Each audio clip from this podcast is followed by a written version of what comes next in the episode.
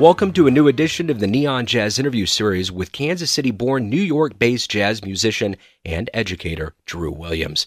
He spoke at length about his 2019 CD Hazel with his Wing Walker Orchestra. He was born in Lee's Summit, Missouri, and it was at 15 that he knew that he wanted to pursue music as a career. Ben Allison's Little Things Run the World CD helped him get won over by the jazz, and he would move on to study classical saxophone at Missouri's Truman State University, then move on to New York University in their master's program. He's been there ever since, and he's got great stories, so dig it. Drew, thanks for taking a minute out for Neon Jazz. I appreciate it. Yeah, thanks so much. So I want to go ahead and start off with your latest album, Hazel. It's been getting some really good ink, really good reviews. So I want to know from you not only how you feel about this release, but what the artistic vision for this was. Yeah, it's a good question. Hazel is my first album, and I think like most people with their first album, I sort of feel like this is the thing I've been working on for like my entire life, which is sort of uh surreal in a way. Um it's actually kind of daunting now that it's out and finally released because now you got to figure out what comes next. I think I understand why sophomore slumps happen. So this band, Wing Walker Orchestra, started as sort of just like a, a conceptual idea. I was taking lessons with Alan Ferber, and Alan Ferber had a nonet. And I was like, I want to learn how to compose for more people, for nine people. And so I started with Alan and, and writing music for nonet, and immediately just loved it so much. It was really exciting. Anytime I, I sort of feel like the more people that that play your music in one setting, it it just it, it makes it more and more exciting, I guess. And so nine sort of eventually morphed into 11. I wanted the extra brass players to kind of like beef up the sound a little bit, especially because we were playing sort of more rock influenced music at, at different points. And so having the extra instruments, especially brass, was very helpful just for volume. And so around the time we switched to 11, I started writing uh, Hazel Suite, which is the whole first side of the album. And Hazel Suite is uh, it, it's my sort of attempt to do uh, a film score for this graphic novel called Saga. And I was just getting into graphic novels at the time. I didn't know anything about them. I never read them at all in my whole life. One of my friends, actually, who's in the Kansas City band making movies, um, they were visiting me, and he he gave me. He was like, "Saga's the best thing I've ever read. You got to check this out." And I read it, and I was just immediately blown away. I couldn't believe how many things it touched on uh, as far as like the things that I that I love. Like the artwork was incredible, um, the story was crazy, and also it, it was it was funny, but in a way like like it just spoke to me in a way that I didn't I couldn't even anticipate. I didn't know it was possible, and so I started writing music for that and uh, writing a suite. It sort of turned into yeah, it's like a film score, but I was kind of relating it to the way that Duke Ellington would always write suites, like the Far East Suite in particular is one that I really, really love. It's very influential on me. And he would write this bulk of music, and it didn't always relate musically necessarily, but I think the way that he used it was like a way, um, obviously him and Billy Strayhorn, was sort of just a way to focus his music, um, kind of make it so it's not just like a random album of random compositions. It gave it a little bit more uh, narrative push, and so with those two ideas, that's how Hazel Suite came into existence, I guess, and then then we recorded the album. yeah, it's great. Right on. So you have very clear Kansas City roots. You were born and raised in Lee's Summit. Talk to me about your childhood and what jazz got you hooked early on. Yeah, so I think like most people, I Lee's Summit is just a straight up suburb.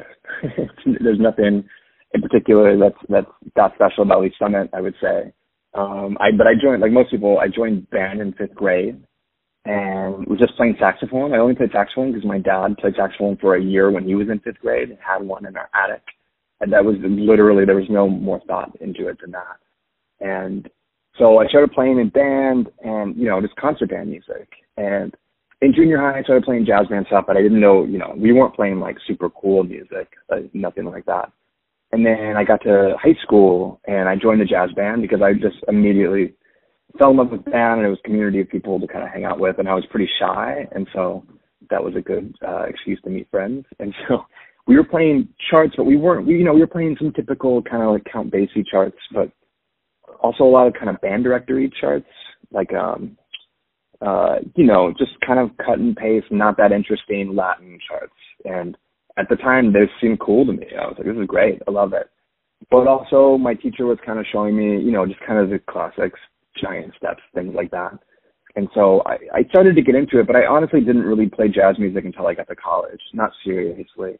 Um, I was definitely a more classical musician. Uh, I was in like all state, Missouri all state band as a classical tenor saxophonist, um, which is a very funny thing to brag about. But also, I, uh, I was also playing in rock bands around that time a lot too. So I was playing guitar very seriously like I, I kind of wanted to go as a guitar player to Berklee instead of going as a saxophone player. That seemed like a lot more fun, but my dad was like, we can't afford that at all, which turned out to be a good choice. So, so yeah, I didn't really start playing jazz music until like at college, honestly. Right on. So you went to New York to go to, did, where, where did you get your bachelor's? I went to Truman State University, which is a okay. small little art college in the middle of Missouri. So did you get immersed in the Kansas City scene before you went to New York to get your master's? No. So what what I, what happened because I spent five years in Kirksville, and that's when I really fell in love with jazz music. I was I was just obsessed with it. But by the time I kind of fell into that, there wasn't a jazz major at Truman, and so I, I have a classical saxophone degree. Um, but I was the whole time just everyone knew that I wanted to be a jazz musician, and so I you know I met people like I have a bunch of friends in Kansas City like Brian Steever and Bill McKemy, and so we started playing gigs there occasionally.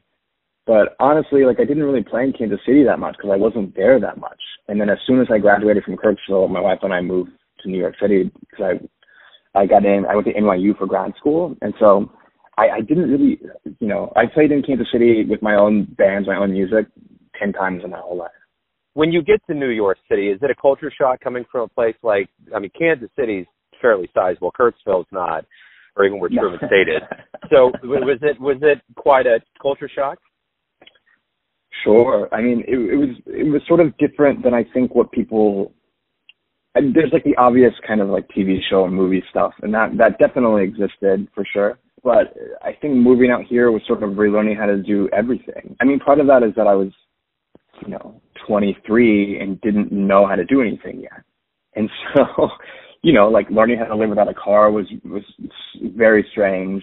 Um, and just meeting all different people, especially musicians, was was really valuable.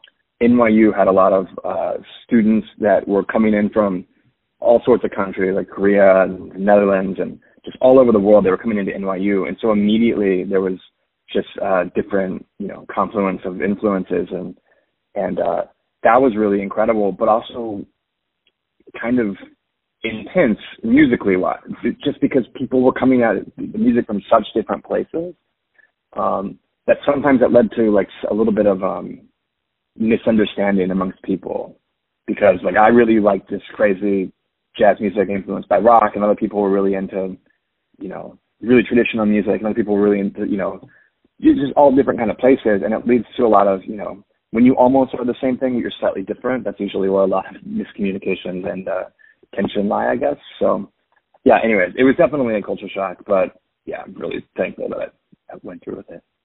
So when you did start getting, when you got into New York and you started playing in the scene and got around big time players, what have you learned? What have you learned about being in the biggest city in the world to play jazz? What have you learned about being around veterans that's helped you kind of charter your own career path? Yeah, that's interesting. Um, you know, I, I definitely spent time hanging out with with my my heroes, basically the people that I was obsessed obsessed with when I was living in Kirksville, um, and and but I haven't played with them so much, and that's very purposeful. I'm sort of more interested in playing with my peers and creating something that way.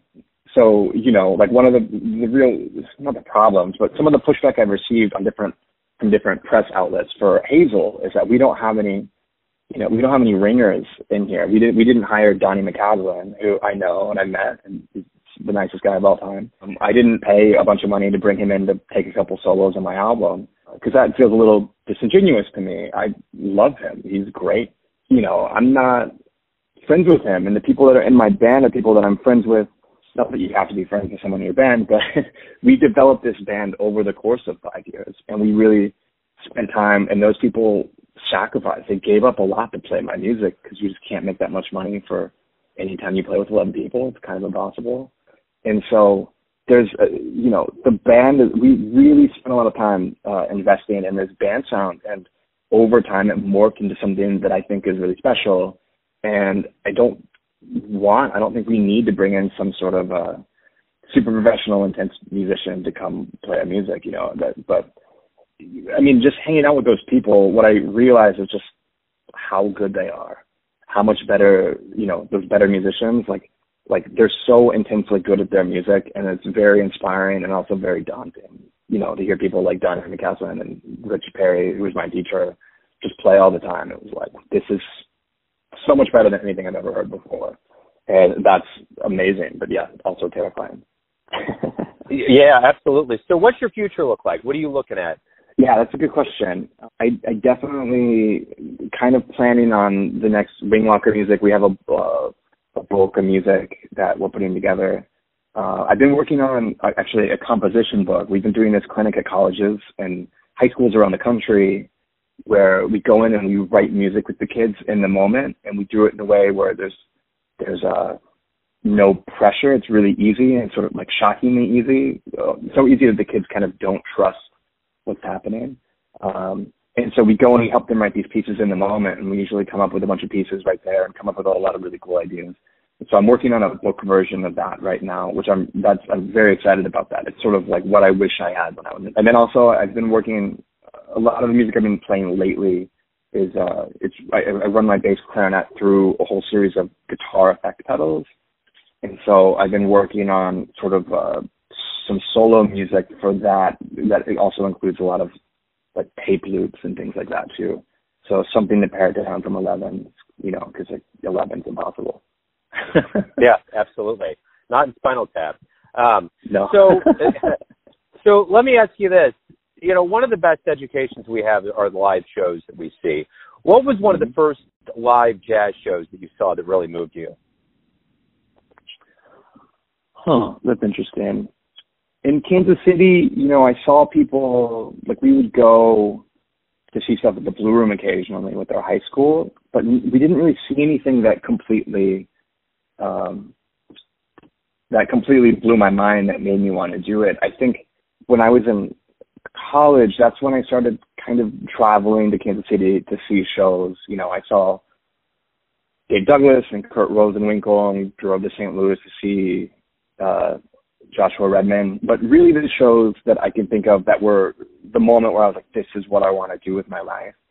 It, a couple times I drove to Chicago to see Ben Allison, who was a really big influence on me and my music, um, especially when I was at Truman. And so I got to go and hang out with those guys and take a lesson with Michael Blake, who's a saxophone player. There's all the Green Mill, which is also kind of just a really cool old, you know, I think kind of like formerly modern club. And um, I think just the atmosphere and the music and everything else was was so mind blowing, and it was just exactly what I wanted to do with my life. And those were the moments where I think kind of shaped everything. So you you've clearly dedicated your life to jazz. You moved to New York. You're in the middle of, of the thick of it all. Why do you love jazz? That's a good question. I, you know, frankly, I don't know jazz as my my first love. The thing that I love more than anything is is writing my music, playing my music, and like playing my friends' music. And jazz has been a big part of that. You know, improvisation is something that I really believe in. Instrumental music is something I really believe in. But first and foremost, I wouldn't. That's not the thing that made me a jazz musician. I think like when I first started hearing, you know, when I was uh, hearing Charlie Parker for the first time, that didn't blow my mind. Now it does, obviously, because I know more about it. But just it, it was so uh, unlike the music that I was listening to in high school, it was hard for me to relate to it. And so later on, when I was hearing musicians like Ben Allison, whose music sounded more like the music I was listening to in high school and the, the, the rock bands and stuff that I was playing in, that sort of gave me a portal into jazz music where then I was able to go back and appreciate Charlie Parker and everything else. And so I think like at the end of the day, if you put a gun to my head and said you could only do one thing for the rest of your life, I would probably write music and I don't know I wouldn't only write jazz music, you know? And so obviously there are things about jazz music that I just find incredible and improvisation in particular is, is something that I, all my music has always had, I believe very strongly in that element. But yeah, I don't, yeah, again, I, you know, sometimes I sort of wonder, you know, I'm definitely making jazz music now, but I feel like I'm sort of, uh, cheating on it at times, if that makes sense. yeah, yeah, no, yeah, absolutely. So let me let me get down to the crux of everything here. It's my final question for you, and I want to know this. Everyone has a perception or an interpretation of who they think you are. Your family, your friends, your fans, but you know yourself best. So tell me, who do you think you are? You know, that's a really good question, especially now because um, releasing this album, I've learned a lot, and I've learned a lot about how uh, how many misconceptions I have about myself. You know, like when we were in the studio making this album, we spent I had a lot of ideas about how we were going to mix it and do these different things. Like, like I wanted to make the drums sound bad on purpose, which is a thing that a lot of bands do, but mostly rock bands. Jazz musicians don't do that so much. And so, like, we put a mic in the middle of the drum set and let it distort on purpose, you know, stuff like that. And so I kept having these crazy ideas, which aren't that crazy from other worlds, but in jazz music seemed crazy. And we just kept filling it up. We kept adding more. So there were all these drum overdubs and some clapping and some electronic sounds. And at some point in the process of doing that, I was like, this is way too much. Like we're gonna really just alienate everybody because we're going crazy. You know, it's like this is just way over the top. And then we released the album, and like people don't even notice that stuff. And it's been that was just like I couldn't even believe it because I thought for sure like that line we had crossed so far ago. So right now, like I don't really know. You know, the other thing is that I I felt like this music was kind of, you know, it sort of fits in between these lines of jazz music and rock music and film music, etc. But when I released it, I think because it's just kind of 11 people and kind of a big band, everyone is just like, oh, it's a capital J jazz record. And I, that, I couldn't believe it. I'm like, what do you, I, it feels like there's stuff coming from all over the place. And so, you know, I guess what I'm trying to say is that my conception of myself has been maybe slightly off before this. And so, but more than anything else, like I, I consider myself a composer. That's the thing in my life that I wanted to do when I was 14. And that's the thing that brings me the most joy musically of anything I do in my life. When I play my own music and it's just, just like a euphoric feeling about it that is sort of hard to, to uh, understand or replicate in almost any other thing that I do in my life. So I think, you know, yeah, that's, that's, I guess, how the main way I would define myself. Right on. That's a great way to wrap everything up. Drew, thanks for talking about the new album. Thank you for talking about your roots in Kansas City and everything beyond. I appreciate it. Hey, thank you so much. Thanks for listening and tuning in to another Neon Jazz interview, where we give you a bit of insight into the finest players in New York, Kansas City, and spots all over the globe, giving fans all that jazz. And thanks to Drew for his time, his music, and his stories.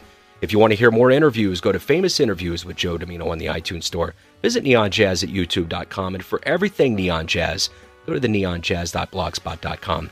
Until next time, enjoy the jazz, my friends.